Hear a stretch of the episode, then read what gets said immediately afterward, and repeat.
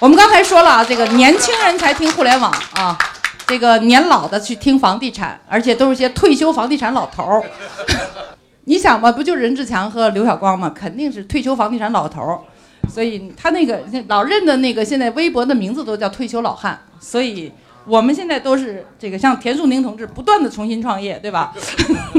呃，因为这个论坛叫老友记，然后呃，其实是老朋友聊天啊，因为也没给我们规定任何内容，还好呢，确实是老朋友。我刚才一直想，我们两个认识二十多年。我认识吴英也至少十五年，所以这个确实是老朋友。呃，我觉得这样，就今天在这儿有很多年轻的朋友啊，大家今天人人拿着手机，这个 everybody always online 啊，永远在线。我们真的是今天是永就每个人永远在线，几乎你看你如果这个我们这个论坛要是无聊的话，马上所有人都开始在那儿自己看手机。啊，我觉得其实特别简单，是不是？我们这几位都经历了互联网在中国的最早的一刻啊，是不是？能够从哎，互联网到底当初怎么来到中国的？然后你怎么跟这事儿有了关系？然后你为什么回国？咱们从这事儿开始谈。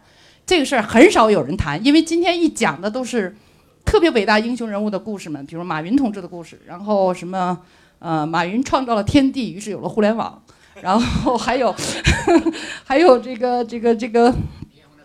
据说刘强东同志一来，然后陈东升刚才正开着会呢，赶快跑出去接，啊，这个这个江山代有才人出啊。但是我觉得回顾历史，既然叫老友记呢，就是互联网这么一个其实跟中国国情很奇异的东西，为什么在这个国家走到今天？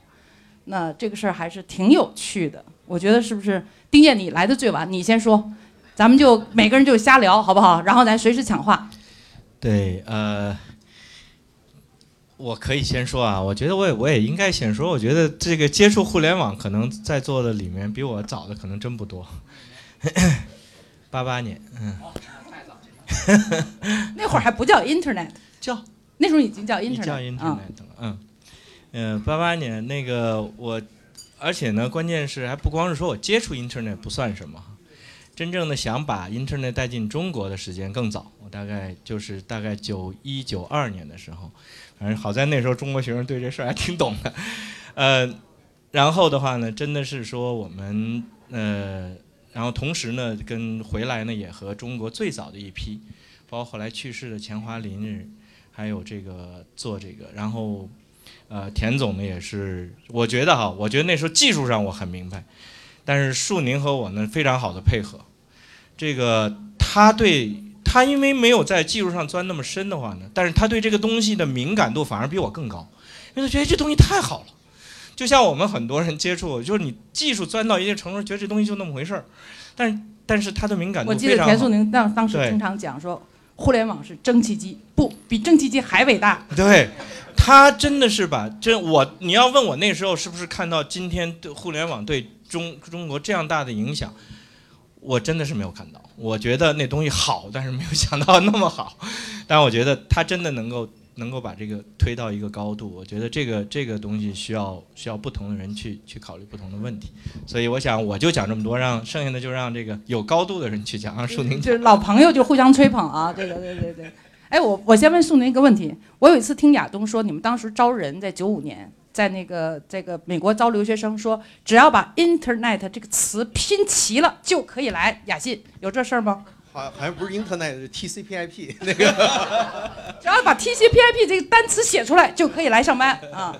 不，这个环境虽然是比较乱，在一个走廊里啊，但是见到吴英、树新、丁健，倒是真是在这寒天雪地里，倒真感到很温暖，好像这个历史啊，又在静止，又在回到回到过去。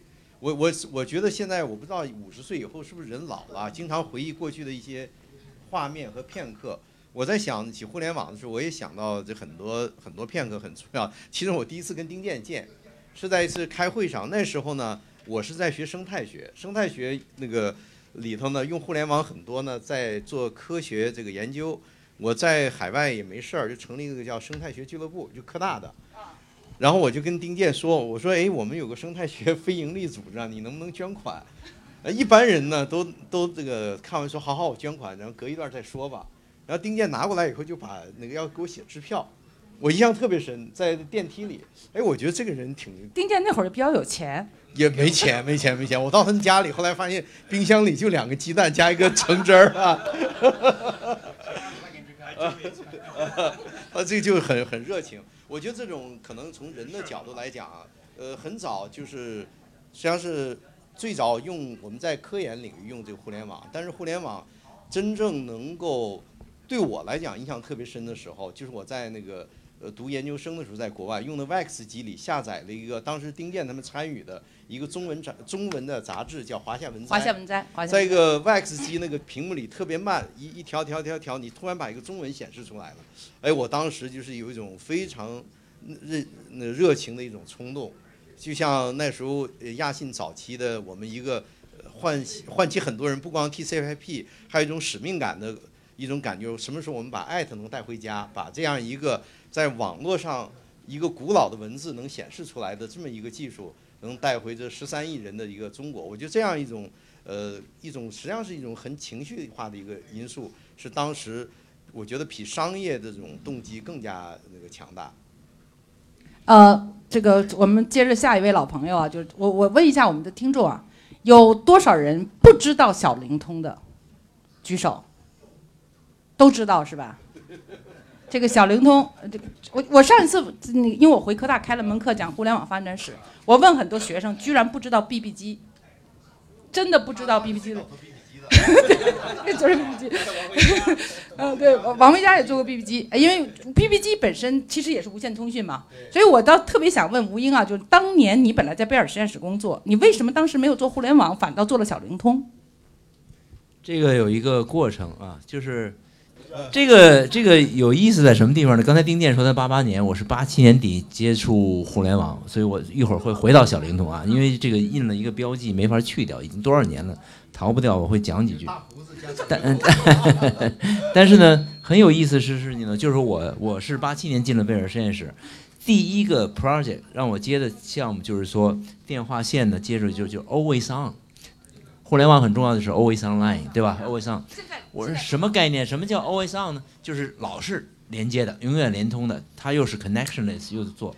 那我写呢就写那个 TCP/IP 的最底层的编码。啊，这原来写程序的，我当然写程序的，我是学硬件的，但是我搞程序做程序，我做的这东西呢，就开始就是用电话线，当时没有别的连接方法，对吧？没有什么光纤到户啊，是那个直接拨号，只有和各家各户连起来，只有电话线，这就是接入网，这就是我为什么后来要做小灵通。你没有这些硬件基础设施，最后一公里。无从谈起，最后一公里无从谈起，对吧？所以我们当时写这东西东西写这东西的做的时候呢，就写了这个 TCP/IP 的一些应用。后来呢，第二个 project 就是说呢，那你来看看这个最后这互联网将来你用的这个 Internet 的 TCP/IP，就是说在大家之间传的一个东西啊是怎么传的？我是最底层的编码写 socket 的，这丁健可能知道，他可能不一定熟悉。然后呢，他说你就想，你就贝尔实验室很好玩。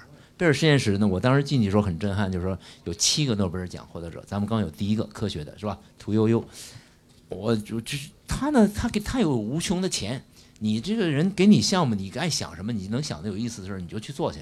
我当时想就是说呢，我就说呢，当时 mail 非常好，是吧？电子邮件，但是如果能传视频的叫 video mail 不是很好吗？对不对？那我就弄一大一八八年你就想到 video mail，没有没有，我都我还把它做出来了。我做出来的很好玩，我就觉得弄，而且遥控呢，我的同事的那个在他房间遥控他的那个摄像头，一进了房间把鞋一脱什么弄来，我就发了一个 video mail 发给他，发给我们老板了，就这么好这么好玩是吧？这种东西呢来做，那我就想这些东西做，这些再去发展来做的时候，当时确实，我觉得刚才丁健讲的是特别有意思，我就是说从技术的角度，他做一些东西，对吧？那那苏宁呢，他不是做真正细的这个技术层的，他就想对人的改变、人的生活的改变看得更大一些做法。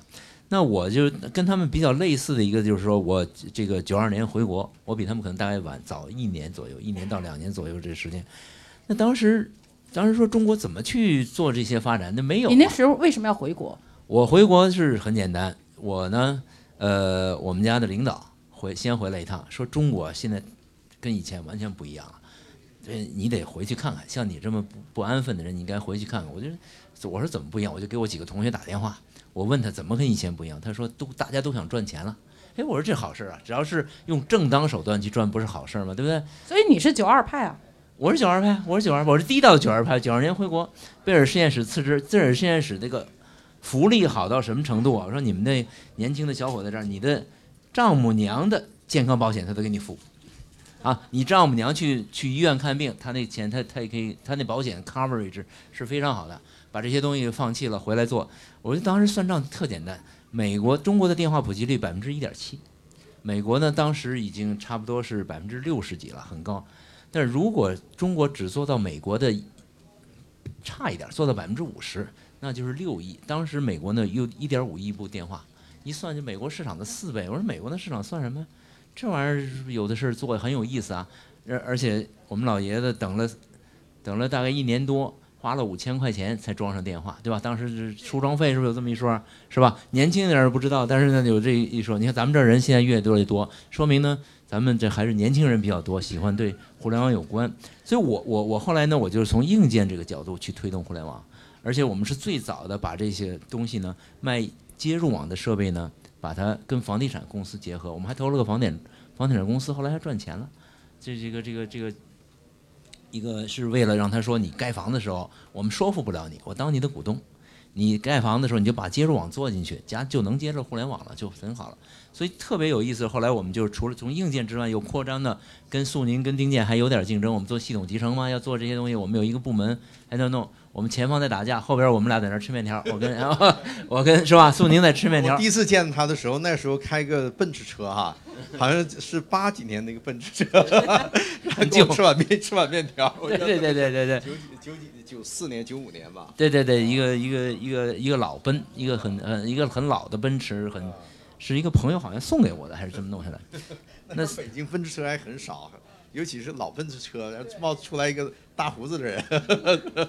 然后我就说跟你提的问题，那弄为什么想做小灵通？后来开始这种有线接入，到最后呢，后来呢，这个这个固定电话运营商呢没有移动牌照，都给了，到了九七年都都被都是成立一个中国移动了。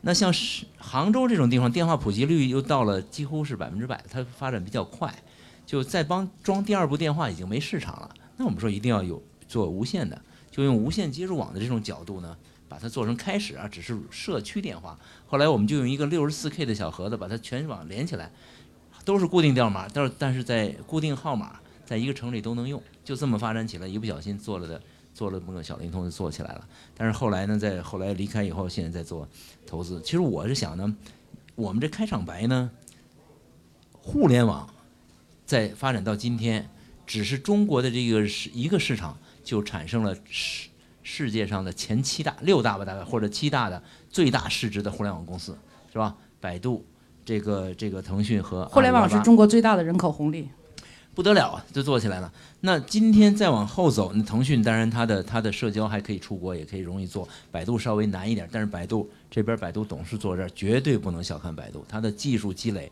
后面的后发的这个力量是非常强的。它在后面在尤其在智能化的这些方面做起来。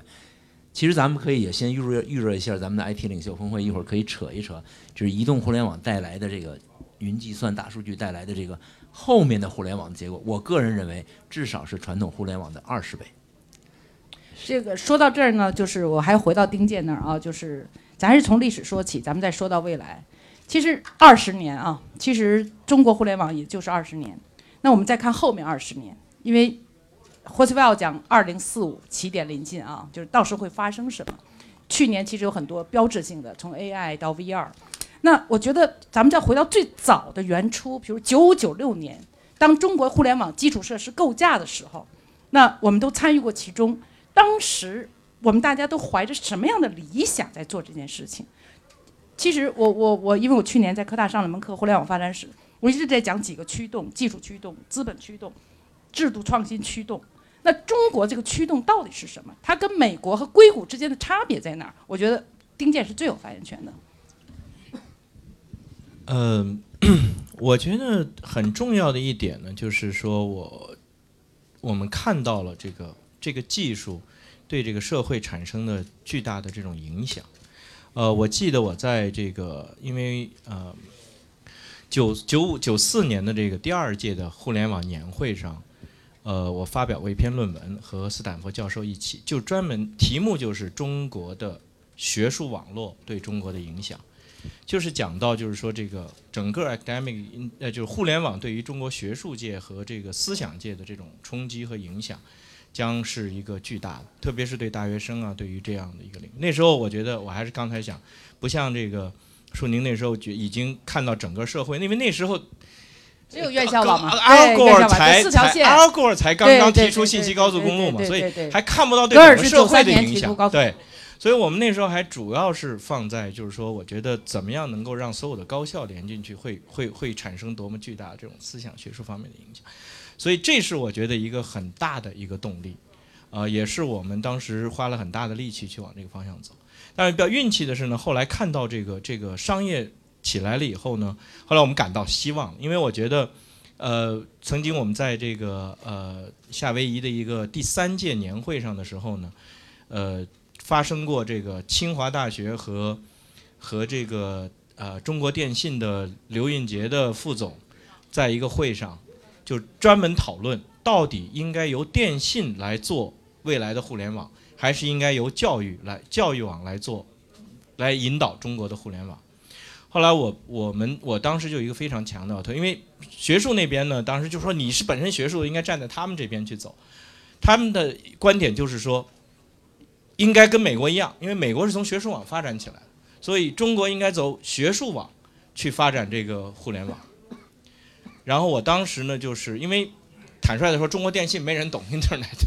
呃，一九九一九九六年的时候，当时啊，就是科学院网准备拉几条线去做，根本申请不到线路，因为他们没人理他们，没人理他们。所以胡庆胡庆完全没人没人懂。然后那个我记得第一次跟中国电信做这玩意儿的时候，他居然有一个人就就这个他那个呃总工，就是说互联网这东西我们不能搞啊，那东西在国外是免费的，我们中国电信怎么能搞免费的东西呢？我说那那个免费是国家掏的钱，不是真的免费。是是是因为国家有有补助钱，我说这个你们电信仍然可以收钱啊。话话回到刚才那个会上，那个会其实是非常非常重要的一个会。我们当时呢，就是我就站在电信的角度去讲，就是说，中国如果要靠着教育经费，因为本身教育经费已经低到不能再低了，要靠教育经费去发展中国的电信和中呃中国的互联网的话，是不可能的。我们要至少要等五到十年，能能把它发展起来就不错。我说。美国要走，因为它是美国，它是有它的技技术要发展，所以它是从技术发展到，它已经商业化，为什么我们不能一步到位的商业化？我说中国电信最有钱，然后中国电信有钱的话，你就应该投资来做这个事情，然后你就跟大家收钱，谁要用，企业要用就企业付钱嘛。啊，那时候已经有了 s e r n e t c a s Net，但是很小 s e r n e t 实际上是非常小的 c a s Net，后来他们合并叫院校网，但是都很小，而且只有一个呃。那个很小的一根国际线路是从高能所接出去的，六十四 K 的一个国际线路。全中国只有四条国际线路，一条在化工大学，一条在高能所，还有两条，一个是在科学院，一个在清华。对对对，而且好几条都他们，而且非常昂贵，因为中国电信在那儿去走。所以后来呢，就是在那个上面，然后呃，中国电信的这个刘为刘云杰呢，花了很大力气，然后去对。他后来当时这这个东西后来当时惊动到总理去批示，就是说最后把它落在了让电信去主主导建这个网。所以我觉得呢，我我我觉得虽然这个东西是从电信是一个庞大的一个企业，我们也有很多商业力，但当时真是没有考虑太多的商业力。我是觉得这件事情怎么去成功它，这个完全就是想到就是说只有。必须国家花大量的钱去先行投资，才能把互联网能够做起来。所以，我我稍微补充一下，就大家回想一下，一九九五年时的中国，那个时候我们叫邮电部，中国电信从邮电部和邮政邮邮政和电信分开是在一九九七年成立国务院信息管理委员会，后来的信信产部。所以这个期间所有的改革都是跟互联网密切相关。因为你们刚才讲这个呃技术的这个历史。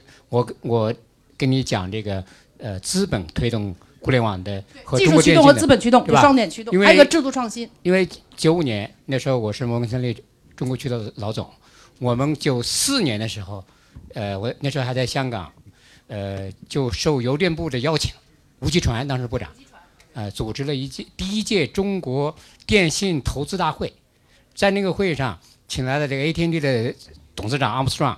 美国 FCC 的呃主席 Greenberg，还有那个德国电信的主席，然后呢，最后开完这会以后定下的调子，邮电分家，然后呢，这个最后呃国务院拍板，这个把一九九七年在深圳开了第一次中国西九九五年就有了。九五年开始做方案，啊，后来是按照业务的板块进行划分，对吧？九五年就开始，呃，决定把这个浙江，呃，浙江电信的数据业务和广东数据的业务拿出来，组建这个中国移动。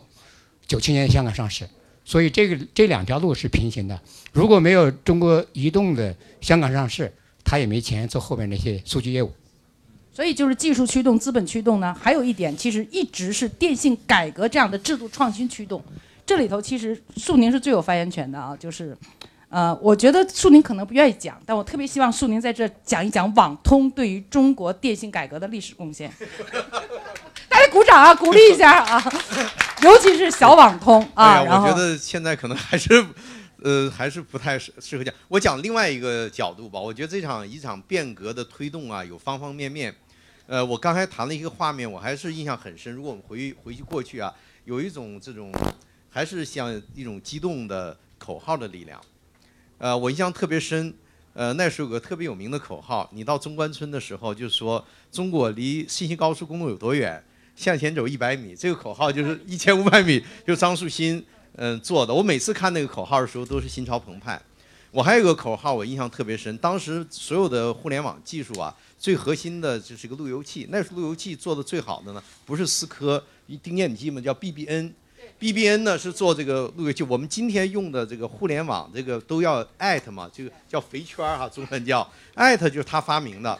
我到波士顿去这个公司的时候，那时候也是互联网，Cisco 刚刚上市，但这个 BBN 这个公司呢，就一群科学家搞的公司。一进的门口呢，我印象有有特别有名一个口号，说 We invented at, others make dollars，就是别人赚了钱是吧？他 invent 这个 at，而这个口号我印象也是也是特别深。呃，另外我记得那时候呢，一个特别呃，现在已经这公司已经不在了，Sun。Sun Microsystem 实际上是互联网的很多后台的技术呢，都是 Sun Solaris 做的。当时我记得印象特别深，它有一个口号，当时它是 Unix 就开放的软件系统出来，一个很有名的口号，它叫 Open the System for Open the Mind。这样一种，我觉得现你想想，所有这些些口号都充满理想理想主义的色彩，就觉得未来需要更加开放。未来呢，科学呢，我们发明了这么多东西，虽然我们一分钱也没有赚，是吧？但是呢，我们也很乐于看到这个伟大力量来成。中国离信息高度是什么？人说一千五百米。我再加一个例子，就那个时候丁健讲，中国对互联网的理解，有现在想想都是，好像是如恍如隔世一样。我当时呢，就是这个和丁健回国创业亚信，我其中一个功能，就像丁健讲的，像传教士是跟讲互联网是什么。我在一个不好说具体的省了，我在一个省就讲什么是信息高速公路，这是真事儿。然后呢，那个那个当时是呃经贸系统让我们给讲课，讲完课说你写一个报告，写出来信息高速公路对我们这样一个稍微落后的省份有意义多么重要。结果这个报告呢就批交给一个副省长了，这个副省长就批示信息高速公路很重要，请公路局来办理。大大家就要想想整个这个这个世界啊变化有多么大，但是但是即便在有为什么有人在讲只有二20年年只有20为为什么刚才那个呃一个同事问我哈说现在资本是低潮的时候，你对外界有没有信心？我觉得我比起那个过去的这个二十年的历史啊，我是对技术的创新非常有信心，因为你经历了这个过程，无论当时社会是多么对这样一个新的事物，呃看法多么可笑。甚至很多人呢认为呢这种事情跟中国这种社会制度是很难容忍的。但是我相信这个技术创新的力量，只要这个东西便宜，只要这个东西能解决人们根本的痛点，同时还有一些理想主义的东西在里头，我觉得它就会成为一种不可阻挡的力量，改变社会、改变产业、改变我们每个人的生活。当时像他们都在做互联网的基础设施，你在做这个通信基础设施的这个最后一公里，那那会儿你们就没有想过再介入更多的互联网业务吗？为什么后来就一直没有把互联网的业务做起来？被 我们打败了。我把那公司给卖了，上市，这很简单，因为呃我们当时后来我们都是两千年就上市了，我们两家是同同一天同一同一天上的，我们比他们早了俩小时，嗯但是他他们因为买的人太多，后来丁健跟我解释说，买他的人太多，他价钱呢对不上，他买和卖一定要对上了才能定一个价才能卖。那我的理解是我们我们就是排在前头的，我也不懂。那个我就老说我们是第一家，他们是第二家，其实是同一天。但是这有意思，就是在什么地方呢？就是我们那个部门呢，系统集成部门的卖掉，后来也上市了，居然也是在纳斯达克上的市。然后在做的呃，还有一些同事也是原来也是雅信过去的，周一民什么之类的。好像你们两家公司一直互相老挖人，没有没有没有，我们不太多。我们没有做过移动，他们呢是。因为我好几个师弟，我知道被你们挖来挖去，去去去那儿，现在都在华兴资本，对，都在包凡那儿啊。系统集成是有他们那儿的人过来的，是弄。然后呢，这里头其实其实讲故事其实比较有意思，大家可以听哈。但是我老想，呃，引到将来会带来什么？别着。急，我我我我我我因为什么呢？我我要往要往那儿扯，先不往那儿扯，先接你说，接着回答你的问题，在这做。所以那个时候呢，我我我们呢，就是说上市公司呢，其实是有很大的局限性的，因为它每个月都每个季度都要有一个报表，你要有不断的这个财务的那投资人要看，所以现在很多公司 private 是今天徐徐主坐一下，他们是上市公司他有这个东西，他其实是制约很多东西发展的。你看，像扎克伯伯格这样的有有有，就是说对人类有他有使命感的人，他说他我不管这个，有些东西是可以做，可以，但是你上市公司一定要平衡，对吧？要来做这些事儿。但是我觉得今天为什么这么激动的有人心的地方呢？我跟他一样，就像我们今天这样，虽然我们比那边那些六十几的年轻很多哈，那个。主要他们是一个极为衰老的行业。我们我们是很年轻，像老任也不会滑雪，对不对？到现在，对吧？那个小光大哥他是因为身体问题，他都不滑了。那我们今天还在赛场上跟二十多岁人 PK，对吧？丁健，我们不分组的，我们十五岁到，啊我以为你在老年年组呢。没有，我们是这么多人在一块儿的。我们这冠军不是那么简单。今年我估计丁健的冠军戏比较大，因为我也没怎么滑。双板，这山板短板是合在一起了。那个，对对，我可以，我你要挑战我，我可以明年就滑，没问题。但是这东西呢有意思，就是说最近其实有两件事情是是非常大的事情。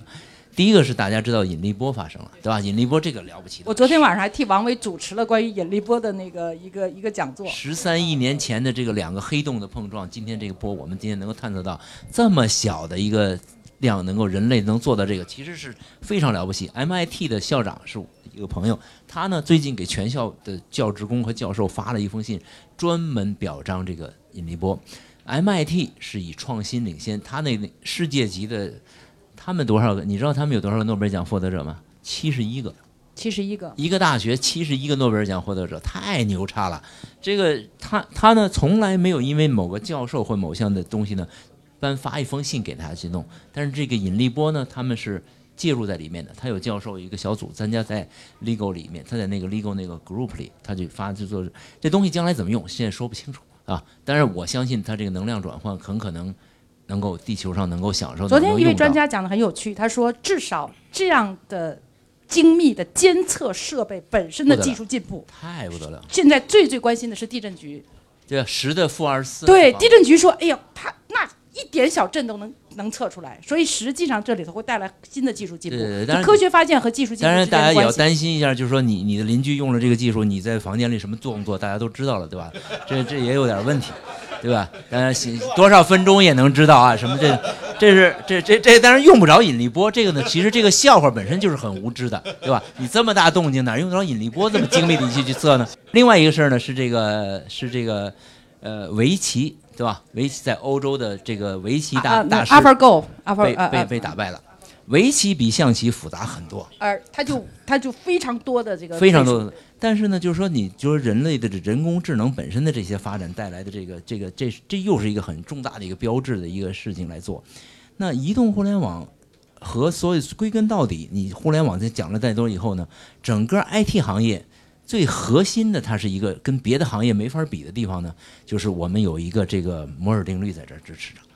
摩尔定律是什么概念呢？可能咱们在座有的前天不一定专 Science。刚刚有个文章说摩尔定律到头了，对呀、就不不不不讨论，硅谷也不怎么讨论。我们 IT 领袖峰会已经在讨论这个问题，就说摩尔定律到头也怎么办？摩尔定律是说呢，大规模集成电路的功能每十八个月翻一倍，价格降低一半，那就是四倍，每十八个月就放电。但是你这么想，假设大家预预测呢，现在都是五到八年就到头，就算五年到头，我还有六十四倍可以翻嘛，对不对？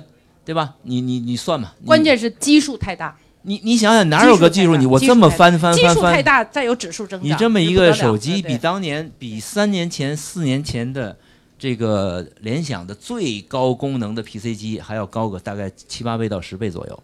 那这个技术不断的去发展，那人类的刚才丁健刚是丁健讲的吧，他这些极限啊，他还不断有新的来取代它，来来做这些东西。所以人类呢，把智能的这些东西做进来以后，可以想象的空间太大太大了。你光一个就是基于今天的技术，移动互联网，你能想着做，咱们所以我就我就说呢，就是说在这上，我们到今天，我们三个今天做的，我们都做投资了，都是跟这个移动互联网、智能呃智能云计算这这这个苏宁这云云计算这上面很多布局是非常好的。做的这些事情呢，对人类生活的变化和影响，下一代，你就刚才讲二十年以后中国怎么样？二十年以后，我有一件事，我个人认为，我坚定的认为我是我是对的，不用二十年，也可能十年，就是由于移动互联网带来的这机会呢，使中国取代美国是世界上这些这个移动互联的技术的 IT 技术的领先者，而不是呃，但是这个问题我就要问一下，就到现在为止，有多少底层的原创技术源于中国？呃，这个技术，这个你这个问题问的非常好啊！你这个呢要分这个，一个是基础科学的研究，一些技术有关的。这个呢，我们基础科学的研究，特别是 science 上，跟美国还有相当大的差距。这也是为什么我和丁健啊、吴亚军呐、我们的未来论坛，我们设立了科学大奖，甚至宣传一下，这个大奖的奖金是一百万美金，跟诺贝尔奖金是一样的。所以这个科学的基础一定要有，要鼓励。中国的对科学家的重视程度不够。这个呢，我们是还确实是还有差距的。再有呢，就是应用科学，应用科学呢是离不开人要用的。你再牛叉的技术，没有人用，没有大量的人去试错、容错是不行的。中国人这么多，最大的好处是什么呢？我的我的 tolerance 很高，就是我的容错的呃这个容忍度非常高。对吧？他刚开始，你刚才提到小灵通，刚开始做的时候，这些东西，你说传照片什么的，八 K 照片啊，八 K 的摄像照出来就跟人一样似的，鬼影似的，是吧？数字相机，所以那迭代开发的这种基础就特别好。它特别好，它可以接受，它不同的层次的人接受，然后呢，可以免不断的去发展去做，所以大量的数据也很重要，大量的数据，你到哪儿去？你像那个丁健坐在那个呃百度的董事会上，他那个百度的那个首席科学家，对吧？从那个谷歌挖过来，他为什么参加百度啊？他就说这些大量的这个数据做基础这事儿，我在我在 Google 没法做了。中国的量比那儿大，我条件可能更好，而且好多基础的东西我比 Google 还先进，所以你现在丁健，你同意这个说法吗？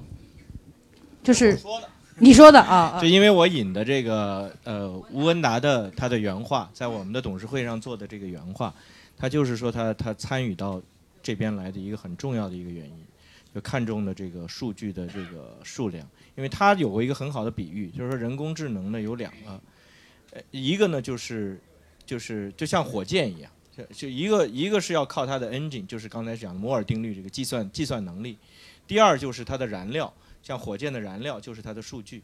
他说这两样东西缺一不可。他说就是说中国在这个领域的话呢，就是说这个数据这一块的话呢，的确有它非常大的优势，尤其是百度这个平台上，所以他要加入到这边来呢。这个于凯是功臣，是把这个吴文达给挖过来的这个功臣，这个他帮着帮着这个过来。那么他自己现在也也也也也创业了，做做了自己的人工智能的这个企业，所以我就觉得一代一代在这个角度上来讲，我非常同意，呃，吴英的说法，就是说，实际上中国在如果说我们当年启动互联网的时候，我们是只能说和美国做互联网的差距没那么没不像以前那么长了，我们比较快的追上。到了移动互联网呢，我们几乎是平行平起平坐了。我觉得在这个 O2O 领域啊，到了这个应用，还有到了这个下一代的这个人工智能这个领域啊，我觉得中国在很多地方会有一定的领先性。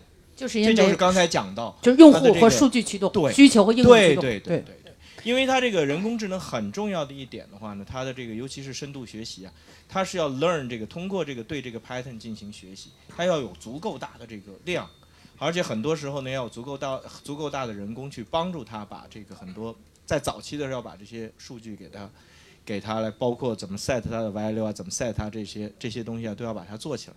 所以这些方面的话呢，中国的这个巨大的人口数量和中国巨大的这个呃数据量的话呢，在这个方面会帮着我们继续往前。但是我们跟硅谷的差距在哪儿？就像你刚才讲，的确我们这个很多前沿的这个科研的话呢，是有一定的不够。就是他，我们非常，其实我最近也是在不停的在看他们的，因为在人工智能这领域，还不光是计算机的能力，还有这个对脑科学的这个认知科学对我最近在读他的 On On Intelligence 大脑计划本身写的这几本书。我觉得他的这个对于这个人脑的很多这个不同的这个层面的研究，其实怎么样把这件事儿来反映到像深度学习这样的这种非常原创性的思路，我把它变成不同 layer 的这个学，实际上它是在脑科学的很多突破的基础上，它来模拟和学习它，来做这些这个不同的这个 pattern 啊。你要看他的这个很多思维方式，这是一个脑科学家写的一本书，我读完了以后，他其实很多的思维方式实际上对后面的这个人工智能的影响非常大。所以这些基础科学的突破的话，没有办法，他们就是在前面。那我们就是要追，那我们只或者说我们只能踩在他们的或者说肩膀上他们创造的是人类共同的这个这个知识资产，对对对，我们大家在共享，对因为因为这一点，我觉得包括从第一天，我们我们美，其实大家都不知道，这美国这个这个中国的互联网的很多东西，最早期的时候都是用美国的 public domain 上的这些软件大家都知道这个分配分配 IP 地址，这是一件现在是一件多么重要的事情。CNNIC 当年创建，啊，这是当时世界银行出了一笔钱，然后这个中科院请了我还有另外一个专家两个人回来帮他们建这个 CNNIC，大家都想象不出来，因为现那那是个什么东西？大家想象得出来，是一个 public domain 的管理软件。我们只把这个管理软件拿过来，把它安装在中国的机器上来管理中国的 IP 地址的分配和 IP 地址整个这个域名的分配，所有这些东西就是一个人家美国研究了很长时间，然后放在放在上面让大让全世界免费用的。嘛，对它是 NGO，它是 NGO，它就全世界都可以免费用，从来没有人去说，哎呦，你这么重要的东西，我应该收你多大一笔钱？其实我们一直在用着这个很多前人，对，包括其他国家的这个科学家们和研科研工作者研究出来的很多成果。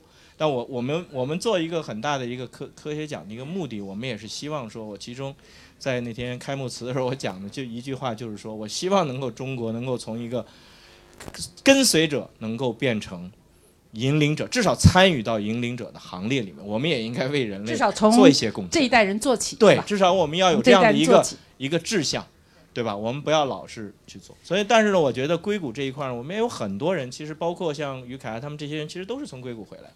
其实包括硅谷呢，我们的很多中国人呢，也是在那边做了很大的贡献。现在我觉得还是在这样做。我觉得这两边的这个差距现在也越来越小。呃，其实刚才吴英讲过啊，其实大家都本来是实业创业出出身，现在都做投资了。我特特别想问问素宁，就做实业和做投资，你觉得最大的差异是什么？感慨是什么？这个感慨是蛮多的。这个做，如果说最简单的一句话，你做实业的时候呢，你最你是希望你做这个事情呢长期拥有。呃，你做投资呢，你要有这个时间的尺度，你什么时候要退出。所以这个呢，实际上是对你看你是那么一个简单的事情，但是对你的这观念、心态、呃决策都是非常大的一个挑战。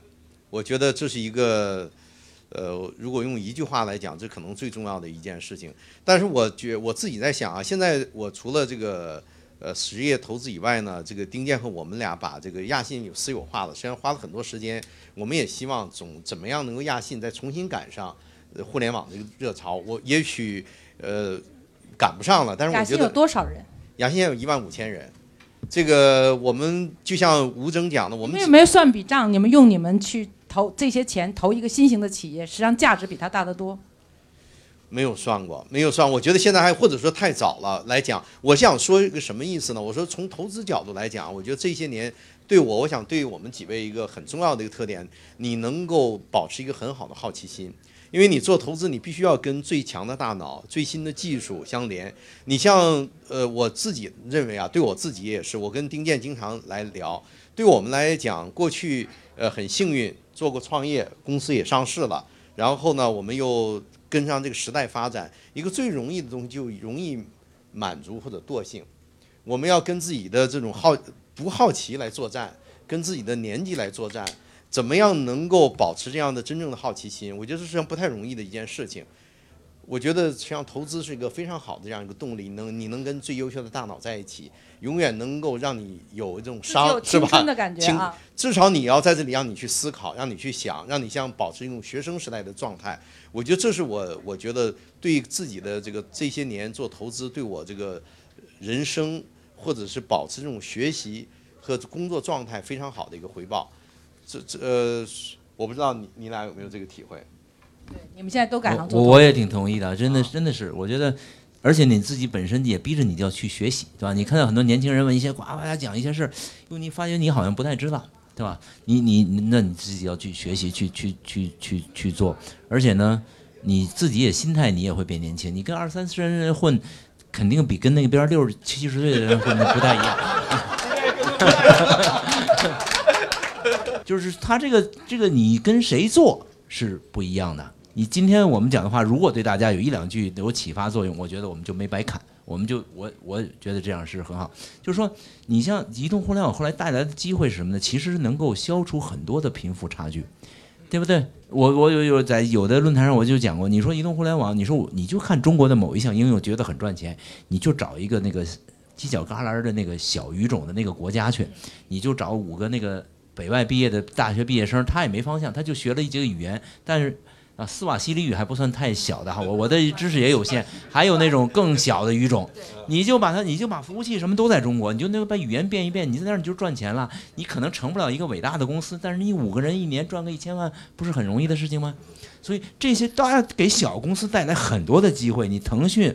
腾讯、百度是阿里没法做这样，他一定要说某一项应用没有个十个亿的这样的量级，他不会去做的，对吧？实际上，BART 现在是个基础设施平台。对啊，对对啊，所以那个那那说呃，这个 TAB 是吧？T TAB 在那儿做那个呃，谁发明了一个谁这个这个这个这个词儿啊？这个这增强呢？我们最有最有创新性的那个增强在哪儿去了？他说你往后看，增强去听房地产去了。他是他是力挺他是力挺贾贾跃亭的这个乐视的。他说呢，以后就要以后要看 table 了，TAB 加 LE 不是 table 吗？这英文不就多了两次加乐视？就是说呢，其实中国也到了一个新的一个机会呢，这些 BAT 的产业或者叫做 table 的这些产业也好，大家想一想，下一个机会怎么能够做得更大？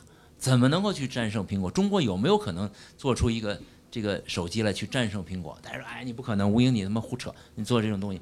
但是你去想啊，现在如果各自为营的话，各自去做的话，你可能真的没法去做。但是你有没有真正去为用户想？我现在在某一项应用里，腾讯里就是腾讯，对吧？他只能说我在腾讯的商城啊或者下面增加一些东西，我想去做。做淘宝到京东时，我就得跳出来做，这个其实是不方便的。就像丁健想的，你们像呃于凯在那下面做，我这手机，这手机这这这这里头现在有这么大的智能，我人工智能我可以学习啊。你这人工细哥弄好了以后，能不能把底层都给打通呢？直接在这大家都应用都做起来，那你不就超过苹果了吗？苹果现在它也要注意在它自己的生态圈里去发展，它一定有一个企业的利益。但是中国的企业能不能说大家？想得更大一点是吧？我们来做这个东西，那真的就是所谓的 intelligent phone 可以做出来。这这智能这句话，这英文其实 smartphone 不能翻成智能，只是聪明手机吧，不能没有智能，它没有学习的功能，对不对？这是两个不同的概念。其实真正的 intelligent，真正的是到了时代去做这个真正的 intelligent phone 的这时候，但我也没想好这个中文怎么叫这个这个这个问题。这智能中国提前用了，所以呢，大家在一块儿，丁健啊、苏宁，我们也一块儿。吃饭啊，或者聊，还有不同的，还有包括李彦宏啊，还有这些不同，大家在一块儿聊这些机会。你第雅信，你刚才提到雅信，我回答你的问题，就是雅信它这一万五千人能做的一些事儿呢，可能在投一个新业公司是没法做的。就是说，他对电信的这些深度的理解，包括引导电信怎么把他的潜能真的发挥出来，对吧？对他的他的做，他来做这个帮助电信公司呢去做一个非常方便的这些这些这做东西，比如说这流量，为什么我们这不不能说大家都 share 呢？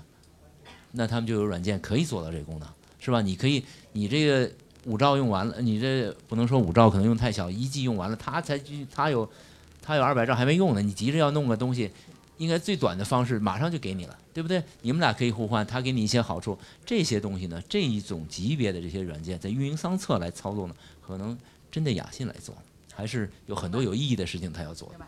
那个其实丁健是这个滴滴的投过滴滴啊，所以呢，应该对分享经济本身是深有感触的。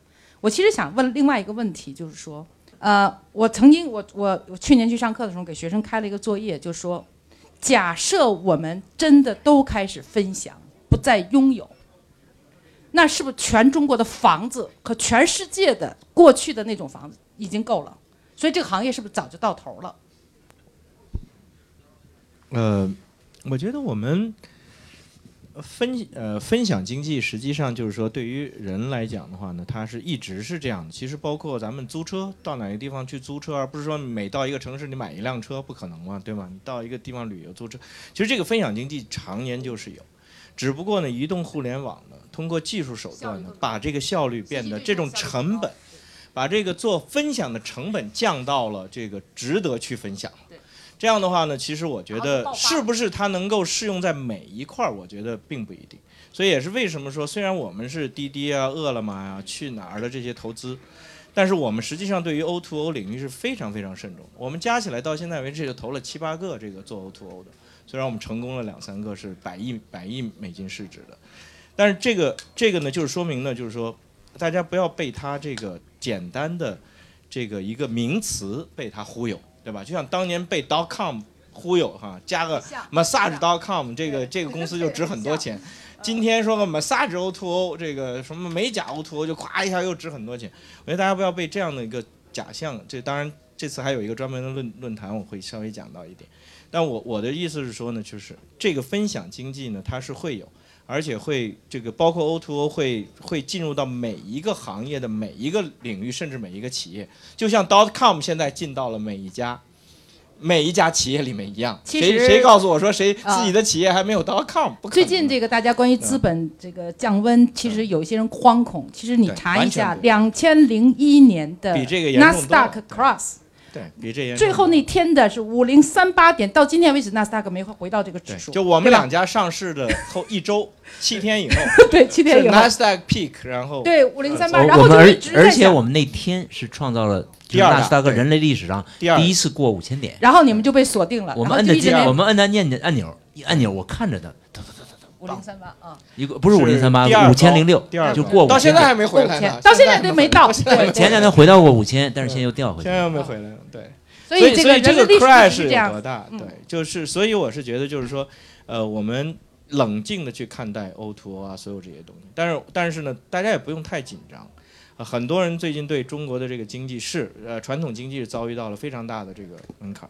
但另一方面的话呢，中国的互联网、移动互联网所呈现的这个上升势态啊，真的是前所未有的机会。我觉得我们真有很多的机会去走。呃，这次我一月份去这个 CES，对吧？就是这个消费电子叫 Consumer Electronic Summit。大家知道它还有一个大家开玩笑的名字叫什么？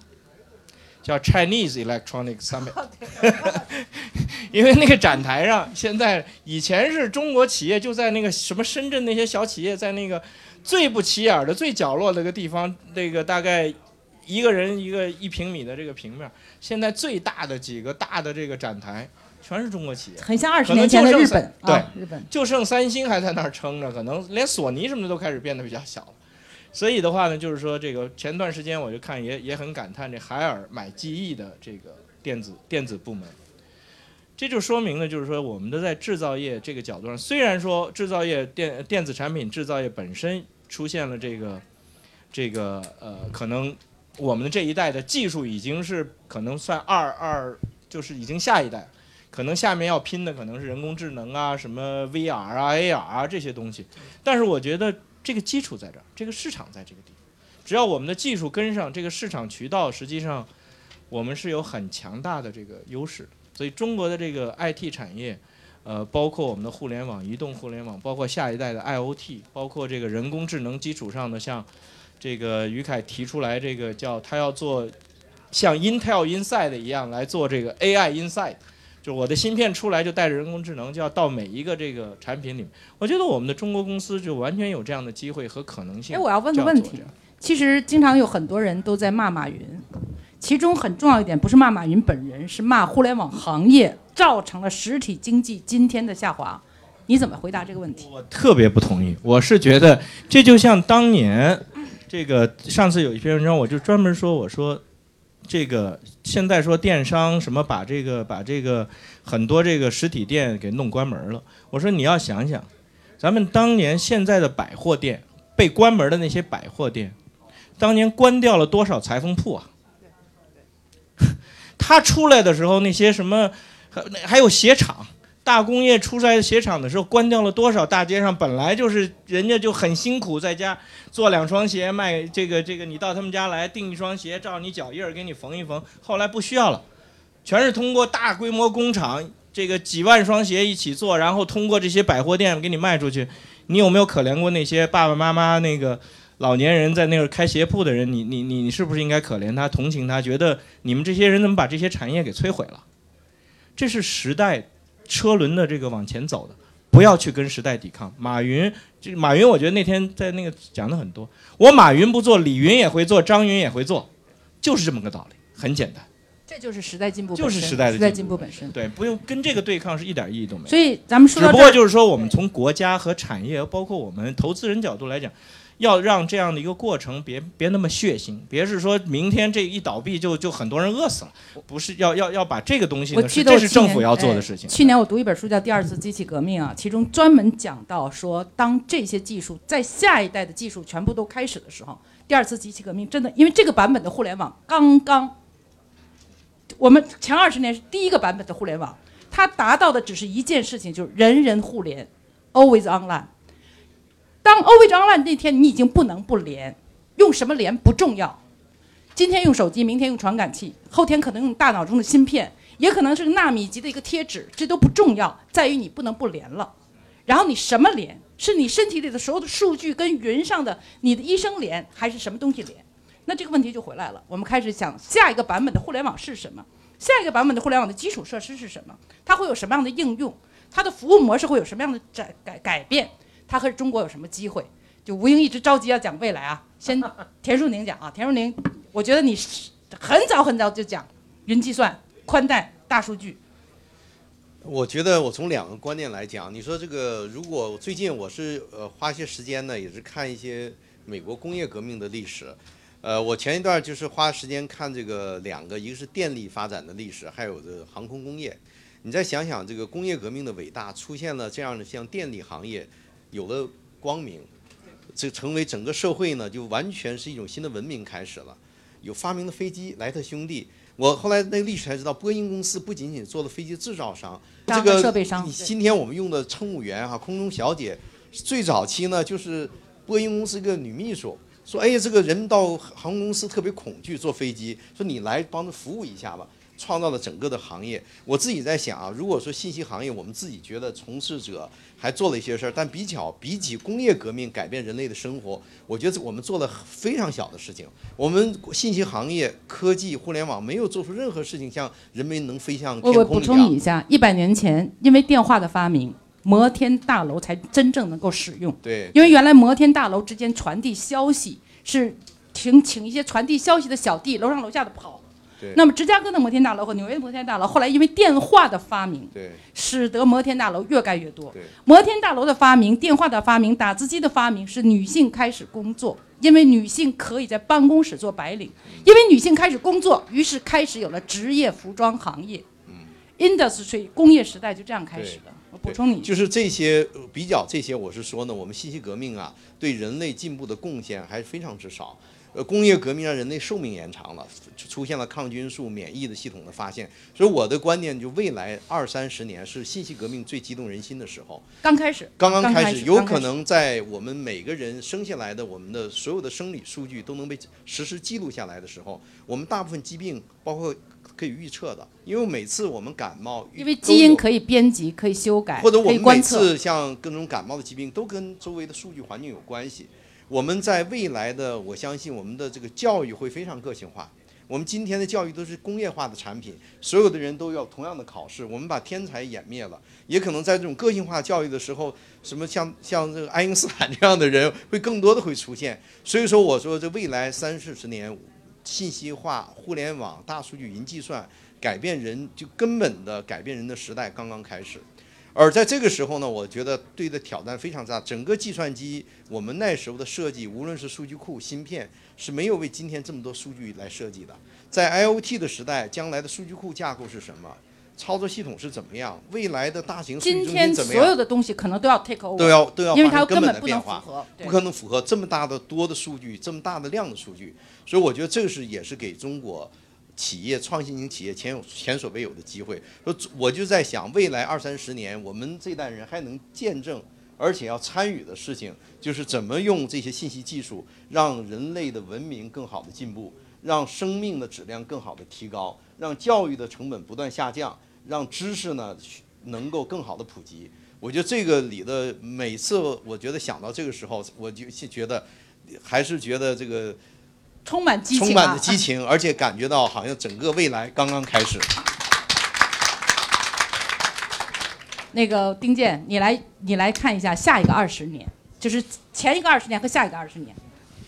呃，我我其实刚才你在还回到刚才你那个问题，我还我还没完全从那里面脱出来。就是你还在想的是说，我们还在担心它对实体企业的冲击的时候，你看美国在担心什么？比尔盖茨，Elon Musk 就是 Tesla 的那个那个创创创始人。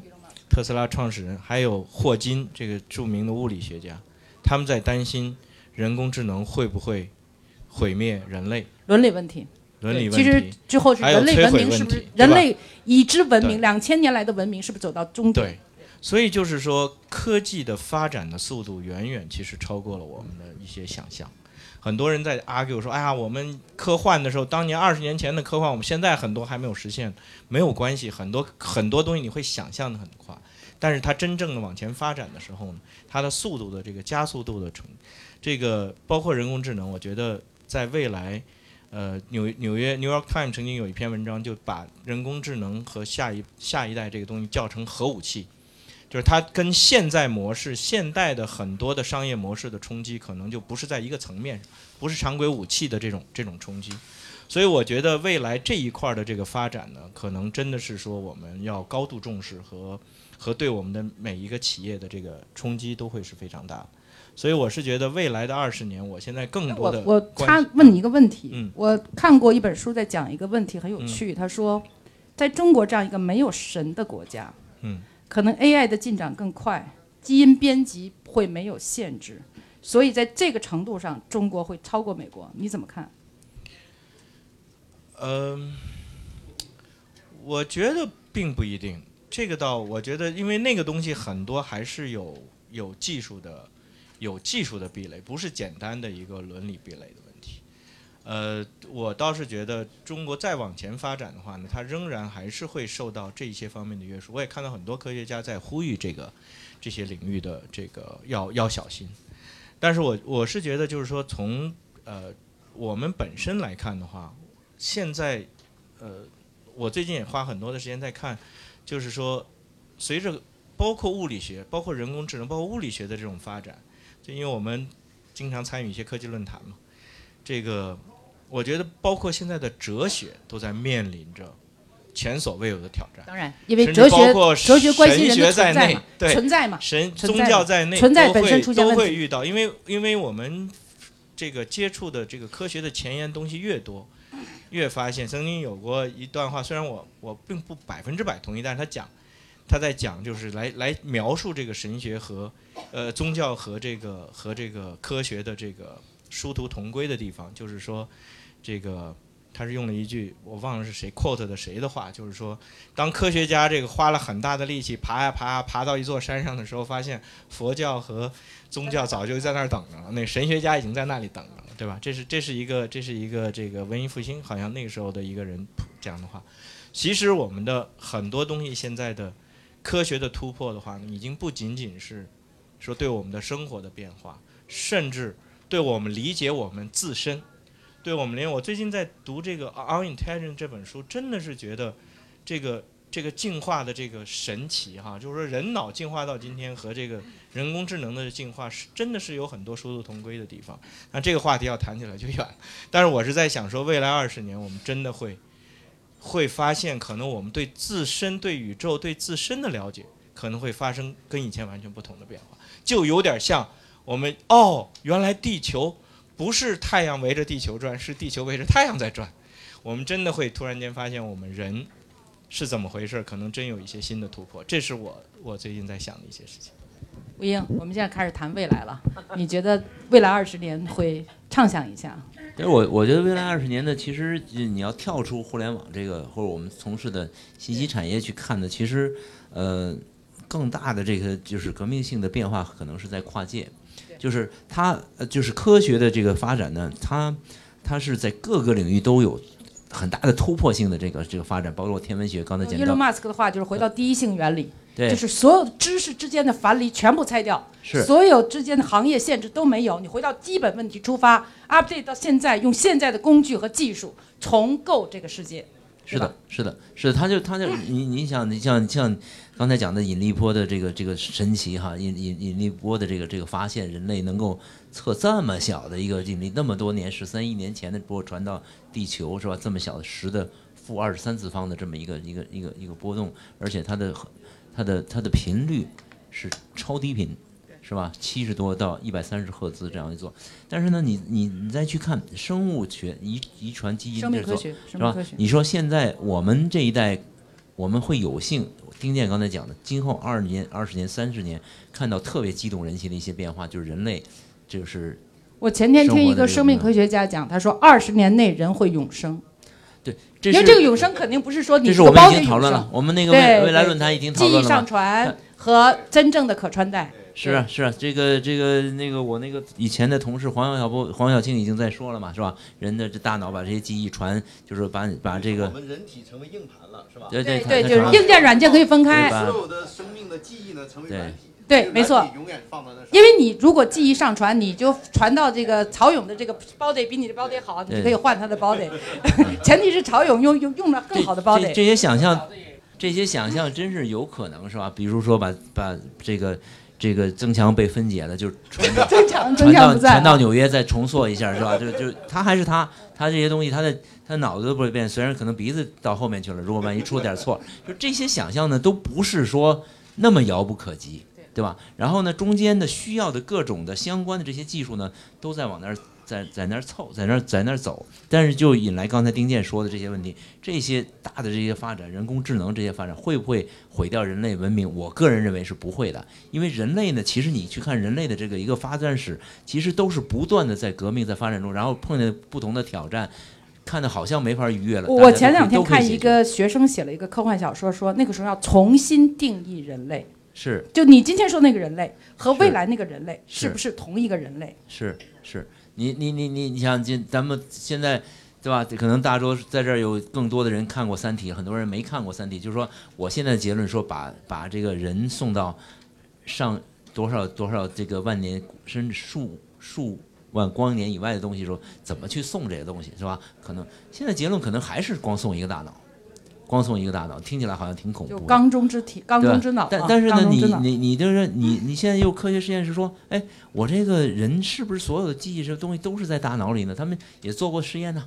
他好多东西，这人这这咱们就不去扯到生物学上这些东西到底存在哪儿了？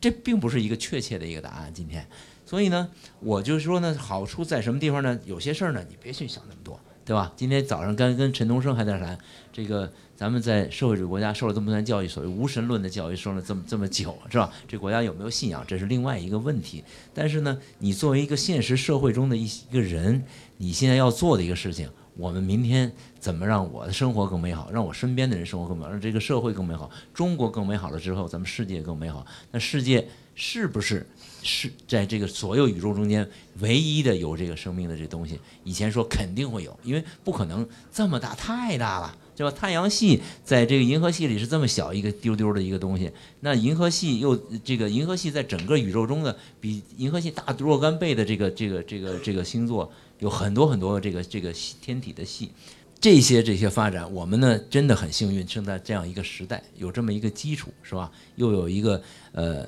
伟大、光荣、正确的党领导着我们。其实有一件事特别有意思，你知道四五年前吗？四五年前往领导人那儿送的报告，十个报告大概有七个说互联网怎么可怕，对中国的安全的威胁远远大于对他的那个时候。今天。咱们的习大的已经去参加世界互联网大是本人对，但是呢，你这东西呢，你你在他做的这个过程中呢，你变成建成了两个互联网在这这套是吧？但是你呢，要不断进步，你要最高的时候你是最安全的是吧？你要极力发展它，你才最安全嘛。你不能说为了安全角度我就不发展它，像俄罗斯似的没有互联网。我倒有个技术问题要问丁健啊，因为现在有几个狂人，一个是扎克伯格，一个是伊隆马斯克，都想发那个低轨道卫星和那个。就是所谓气球，对，就是下一代的互联网的连接方式。然后，假设将来有一天每个人的手机都是 GPS，都是卫星电话，那我们今天的这个庞大的这个互联网怎么办？难道我们要造一个天罩吗？我想过这个问题，我们怎么罩住？我们现在是靠物理隔质嘛，对吗？我觉得卫星网的这种可能性可能不那么大，因为它的带宽啊、时延啊，最早一星计划最后就失败了，对吧？对对对，它还是有它一定的局限性。它现在主要是为了让它的普及性更强，比如说一些山区啊、人口少啊，你去拉光线，肯定光纤肯定是不上算的嘛。用这些方式能够 cover 的更好。我觉得，呃，中国现有的网络的这个可以在在这个基础上持续发展，是毫无问题的。但是肯定会遇到，比如像你你如何更新到五 G 啊，等到速度怎么更快啊，能让你的手机更快啊这些问题，所以它只能在这个过程里面逐步的更新，它不可能一下子说明天出突然出了个技术说所有现在的网全部全部没了没用了，这个可能性啊还是不大的。对，我我从技术上回答你，我学无线电的，我要不是我在贝尔实验室贝尔实验室混了半天不回答你这问题有点难受。那个卫星呢是很高的，它的覆盖面很大。从单一的效率来讲，一颗卫星呢可以大概用六十最早的那个一星计划六十六颗卫星就可以把整个地球覆盖住。但是你同样的这个这种做法呢，实际上它的它的带宽和速度没法弄的，重复使用率但这块的技术不也在进步你最终啊，技术在进步吗？技技术没那不够，那它的带宽不够，它带宽没法弄。实际上大量要用的时候呢，这这个它是两个方向的，一个呢是说我。随时都要用的时候呢，我我这个大老板，我即使度假的时候，我到一个鸟不生蛋的岛上也都能接触到我。没有移动电话，那我就只能靠卫星。实际上，大量这么多人用，尤其像中国，实际上最后是要微风我，是要往小了走反方向的。这是你刚才最开始提到我这个小灵通这个，他当时我们的基站是一百米吧？他说一百米建一个基站，这简直太不可思议。你现在大哥大就是一百米，一百五十米就有一个基站。它呢，到最后呢，频率复用的话呢，一定要。比如说，因为你同样的这一个就这么点频率的资源是有资源是有限的，就是有限是目前来讲，从带宽上来讲才是无限的，无限的是有限的，就是一两个线不一样啊。所以呢，到最后用的时候呢，一定是多种多种的结合，多种的不同使用方式来结合。但是地面的这张网，比如到了五 G 以后的，它实际上还是要。微微蜂窝的方法来解决，来来实现，然后呢，和这些所谓 WiFi 呀、WiMax 等等新的，也可能新产生的一些技术结合起来做超大的一个不得了的一个带宽。你今天讲讲 VR，VR 你就你今天的大，如果 VR 大量的实性去做的话，你这个带宽是大概现在的二百倍。你说，你去马尔代夫，你去带带了一个这个三百六十度的这个 VR 的摄像机，你老公在家也就能看，你能看到那些美丽的画面。这是完全可以实现，但是如果很多人这么做的话，现在的系统是没法支撑的。哎，那下一代的系统和这个今天的系统之间会怎么衔接？呃，这个问题已经解决了吗？你现在二 G、三 G、四 G，现在到五 G，现在今今天我看了一个报告，大概有六十个国家要升级到所谓的四点五 G 了。就是说，这四点五 G 的概念也是人为来定的，就是说我从速率来讲、带宽来讲，是现在的多少？多少大概百分之五十以上，我就可以定义这这个这个五 G。但是这个这个这种发展呢，也是由应用不断驱动来来来来来做来实实现的。但是做到那一天的呢，生活呢会更美好，因为你更方便了嘛。尤其像你像中国，你就说我我没钱去马尔代夫，但是你花个一百块钱人民币用个 VR 的设备，对吧？徐总他们的公司也在做这方面的开发，那我就可以想跟你身临其境是一样，你上下左右看这。三百六十度角是真的，一模一样，真的，一模一样。所以呢，但是呢，这就往外促进了。如果这个设备开发出来了，那时候呢，你就不用滑雪了，网络去做，啊因，为你滑雪的所有的极限体验可以分享给大家。还我可以对别人分享，但是我还得亲自体验，哎，还是需要的。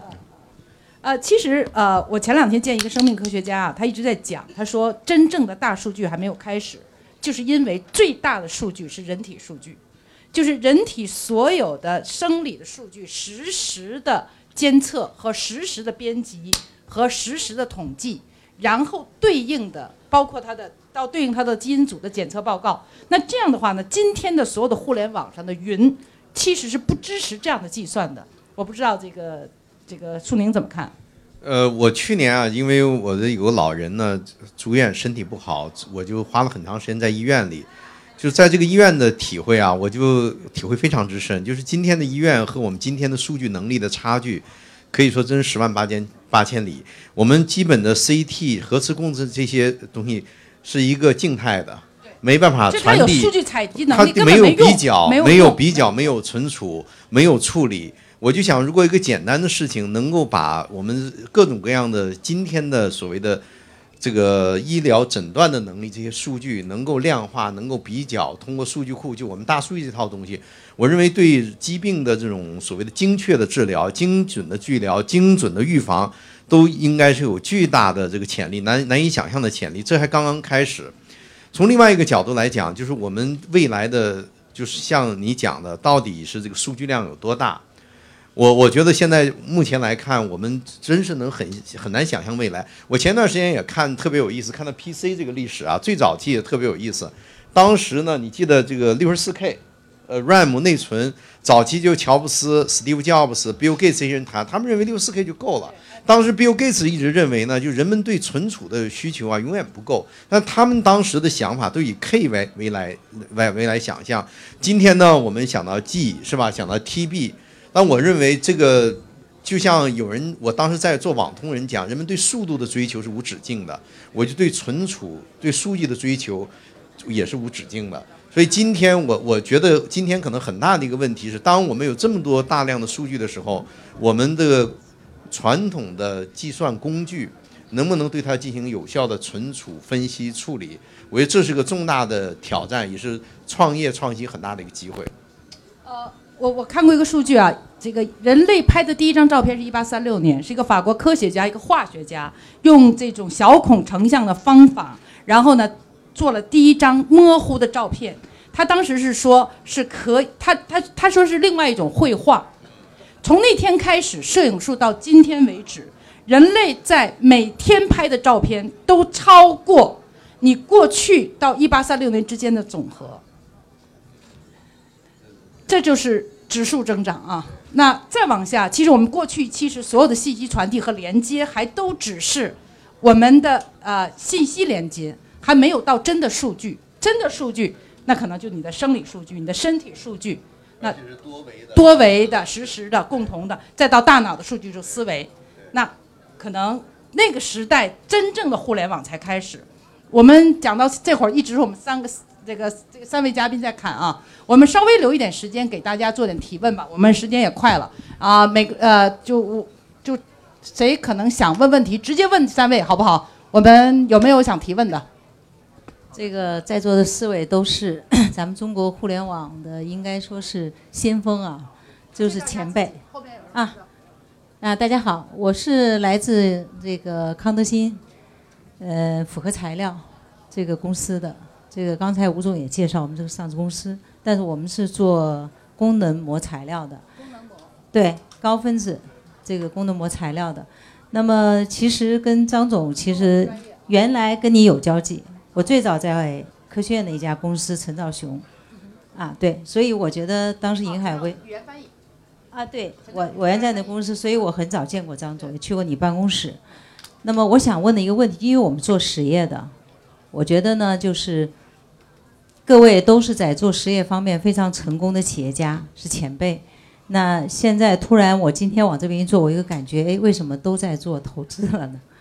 那其实中国，我觉得我特别想问的一个问题就是说，为什么，就是什么原因促使我们这么优秀的这些企业家都转行做了投资？而且刚才，对，刚才张总还说了一句，就是说雅信，雅信当年也是非常非常耀眼的一颗明星，我们都是这么仰望着他，觉得这是一个目标，而且是给中国带来一个，我觉得是给大家让大家特别眼前一亮的海归来了以后，然后迅速的做了那么那么，我们当时觉得是很很伟大的一个公司，我们觉得它会发展下去。刚才张总说了一句话，说如何让雅信能够产生更大的能量。对，发挥更大的潜能，我觉得是不是与田总、丁总现在已经不在雅信的一线去做这样的一个企业家有关系？不好意思，这个问题我不知道是不是不礼貌。好，我我我谢谢。对，我觉得你这个问题，呃，很好。我我我如实回答。当时我做投资，那时候我离开网通，真不知道干什么。那时候四十几岁，呃，国企是干不下去了。但是那时候回到亚信。哎呀，这个这是另外一个话题，确实是很困惑。故事比较沉重，将来写历史吧。对对，但是我想回答你的问题，确实我自己感觉到呢，也是说两年之前呢，我们找到这个机会，因为丁健和我把亚信私有化。我们现在花很长时间把亚信的战略重新制定。我们希望呢，我们能够把我们这些年投资的经验和亚信现有的客户群、现有的能力结合起来，我们重新看看能不能走向亚信二点零。这个能不能做到，我不知道。当时私有化之后，我自己也问我自己，就说练颇老矣，尚能饭否？饭否？当然，我觉得这个时候应该保持这样的信心，至少你不见得成功，但我们要努力去做。我我希望呢，我们能共同努力。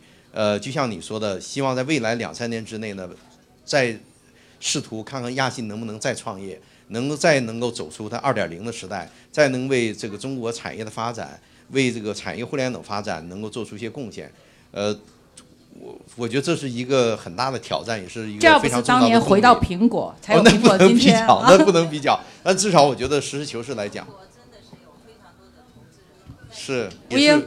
要回答这个问题啊！哦，我我其实呃，我呢，因为零七年那时候跟董事会产生分歧，因为我的像发展战略是不一样的，对吧？想做的一些事儿，后来我退出来，我就想，我做投资可能是最合适的，因为从公司从最小的是吧，我是创业，然后从私有公司到上市公司，做国际的上市公司，规模做的也是呃有一相当的规模，我们那时候也有也有差不多一万人，每年三百亿的营业额。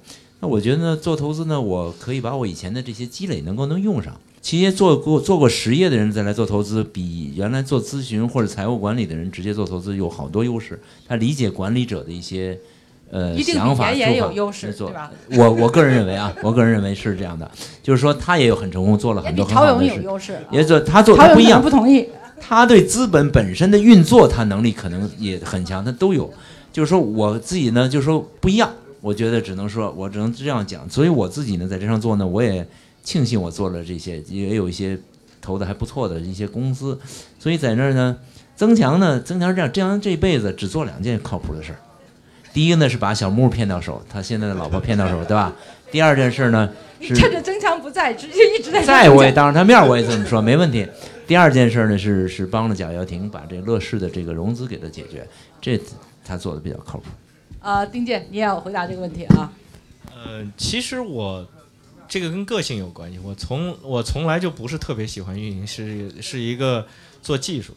其实我觉得我进商业就是算是 d r o t 就算是被被被拐了个弯儿。然后我从商业去走到这个做 CEO、做做管理呢，更是这个进一步的这个回到 这进一步的这个离我的想做的事情越远。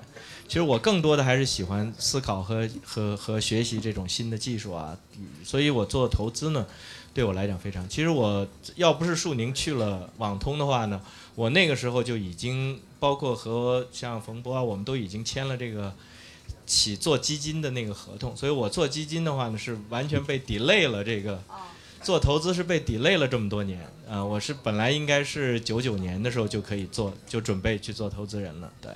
我们时间快到了，叫曹勇提个问题，或者或者呃后边再最后一个问题。我就接着刚才的反驳一下我的话。对，不是反驳。我觉得为什么实业家好多去做投资？因为实业是有周期的，技术也是有周期的，有行业周期，有市场周期，有技术周期。巴菲特说：“你你在美国很少有超过五十年的公司，技术公司，唯一的 IBM 超过五十年，其他的这个。”高科技公司都没有超过五十年，所以他不投高科技，他是有道理的。所以我们一直认为，就是如果要做一个长青的企业家，那就做投资，因为只有投资可以超过五十年。OK，这这句话说得好，嗯。啊，其实尤其是互联网企业啊，其实我记得很多年前读过一本书，就是这格鲁夫啊，Intel 的格鲁夫讲说，这个信息行业是十倍速，那互联网行业这个十倍速到今天，那可能你的三年已经超过三十年，所以这个行业其实是快速透支、快速迭代啊。最简单啊，简单的，我们就两位两个问题，然后我们时间已经到了啊。你看他们的他们已经结束了，我们还在继续啊。呃，你好，这样我是北京大学国家发展研究院的，我就一个问题问田总，因为我们有本科、硕士、博士学生，就是您是读过博士的，您的博士的学习对您事业的成功是一个什么关系？你先问问他是什么博士？这个是我们主要的，我主要的问题就是知行之间是一个什么关系？好，你还是先知道他是什么博士的好。对，哎呀，这个问题简单回答，我自己也没有，我自己真觉得我读博士那段时间浪费了不少时间。我是读呃草原生态学博士，研究 研究两种草，这种草就在西部德克萨斯生长，对所以我那段时间，但是我想可能一些方法论啊还是挺重要的，嗯、咱们改个时间再谈这个话题。谢谢谢谢。还有刚才就最后一位，那个那位女士是吧？那个刚才有一啊，就那就就最后你递给她，哎，我们就结束了，我们到时间了。啊，谢谢张老师。那个我是来自新浪的记者，然后我特别想问丁老师一句，就刚刚我们也谈到了，说是那个在技术的发展，然后涉及到一些伦理的问题，但是可能在中国现在的互联网发展的话，可能一些伦理问题还没有解决，比如说之前的一些百度贴吧的事情，然后快播的事情，对这样的事情您怎么去看呢？啊，谢谢对。，一定要问丁健百度问题啊。没关系，这个我也这个呃经常会被提问到的这个问题。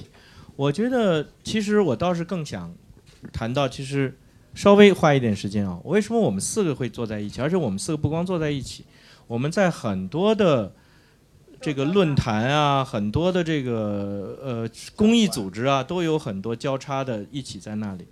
其实很重要的一个原因呢，我回到我们刚才大家看我们这四个人讲过去历史的时候，都都都讲到一个问题，就是说理想主义色彩非常浓，没有一个一开始说我做这个事情，就我们我们几个创业的时候可能都不懂，连商业都不懂。我们要拯救全中国对，啊。我们恨不得就是就是想到的一个目的呢，就是想说能够能够做点事情。那么，呃，后来呢，我知道像惠普啊，还有好几个这个伟大的企业啊，它的企业文化里都有这样一句话，就是说，你要做事情是要不要去想你怎么去赚钱，首先要去想你能为这个社会做些什么。然后你在为这个社会做的这个，你给他创造了很大价值的时候，你自己的利润是他的副产品，是你给社会创造价值的副产品。所以我对这样的一句话呢是，这才叫 vision。对对，就是说，我觉得一个企业要真正走得长远，真正走的伟大，做的伟大，一定要坚持不懈的去在企业里面呢去做这样的这种宣传和和和做。所以我是认为说，如果任何企业出现这样的问题的话，他一定要在这个层面上去反省自己。百度也好，快播也好，任何一个企业来讲，是不是你把钱想的太多了？是不是你把下个季度的指标、你的股价想的太多了？你应该去想说，我应该永远去，首先要把对这个社会的价值的话呢，创造价值。你这话跟李彦宏说了吗？嗯，当然了，我想他在这方面我们是有共识，只不过我觉得他可能内部的一些管理啊等等，有很多的细节的问题了。对，这这我得帮李彦宏说句公道话，这个太小了，这个跟他没关，真没关。真的是多挣了几万块钱而已，就是下面具体的还都到不了经理这一级的，但对他的商誉的的影响是巨大的。我是认为，就是说呢，这些尤尤其是像燕燕燕红啊，包括这个 BAT 都经历过这些问题，但是我觉得他们都应该做能作为能做到这个位置的几个大的企业家，我觉得他们的思维方式，我就比较了解他们，都都是应该超过这个层面。但他是不是他的想法能够反映到里面的管理，或者说他对这个问题是不是引起了足够的重视？我相信这次的事情呢，应该对于就像当年这个呃这个淘宝的假货的事情对对马云的冲击，对吧？呃，三 Q 大战对这个腾讯的冲击，对对马马化腾的冲击，还是这一次对呃 Robin 的冲击，我觉得他们都应该会在这个过程里面学到很多，然后在未来的这个呃运营过程里面的话，在决策里面会更加重视这个领域。但我觉得在这个共识上，我相信大家是一致的。好，那个我们谢谢这时间到了啊，这个非常感谢三位嘉宾，也感谢我们最后的这么多人都站在这儿啊，谢谢大家，我们的老友记这个这个互联网这一场到此结束，谢谢大家。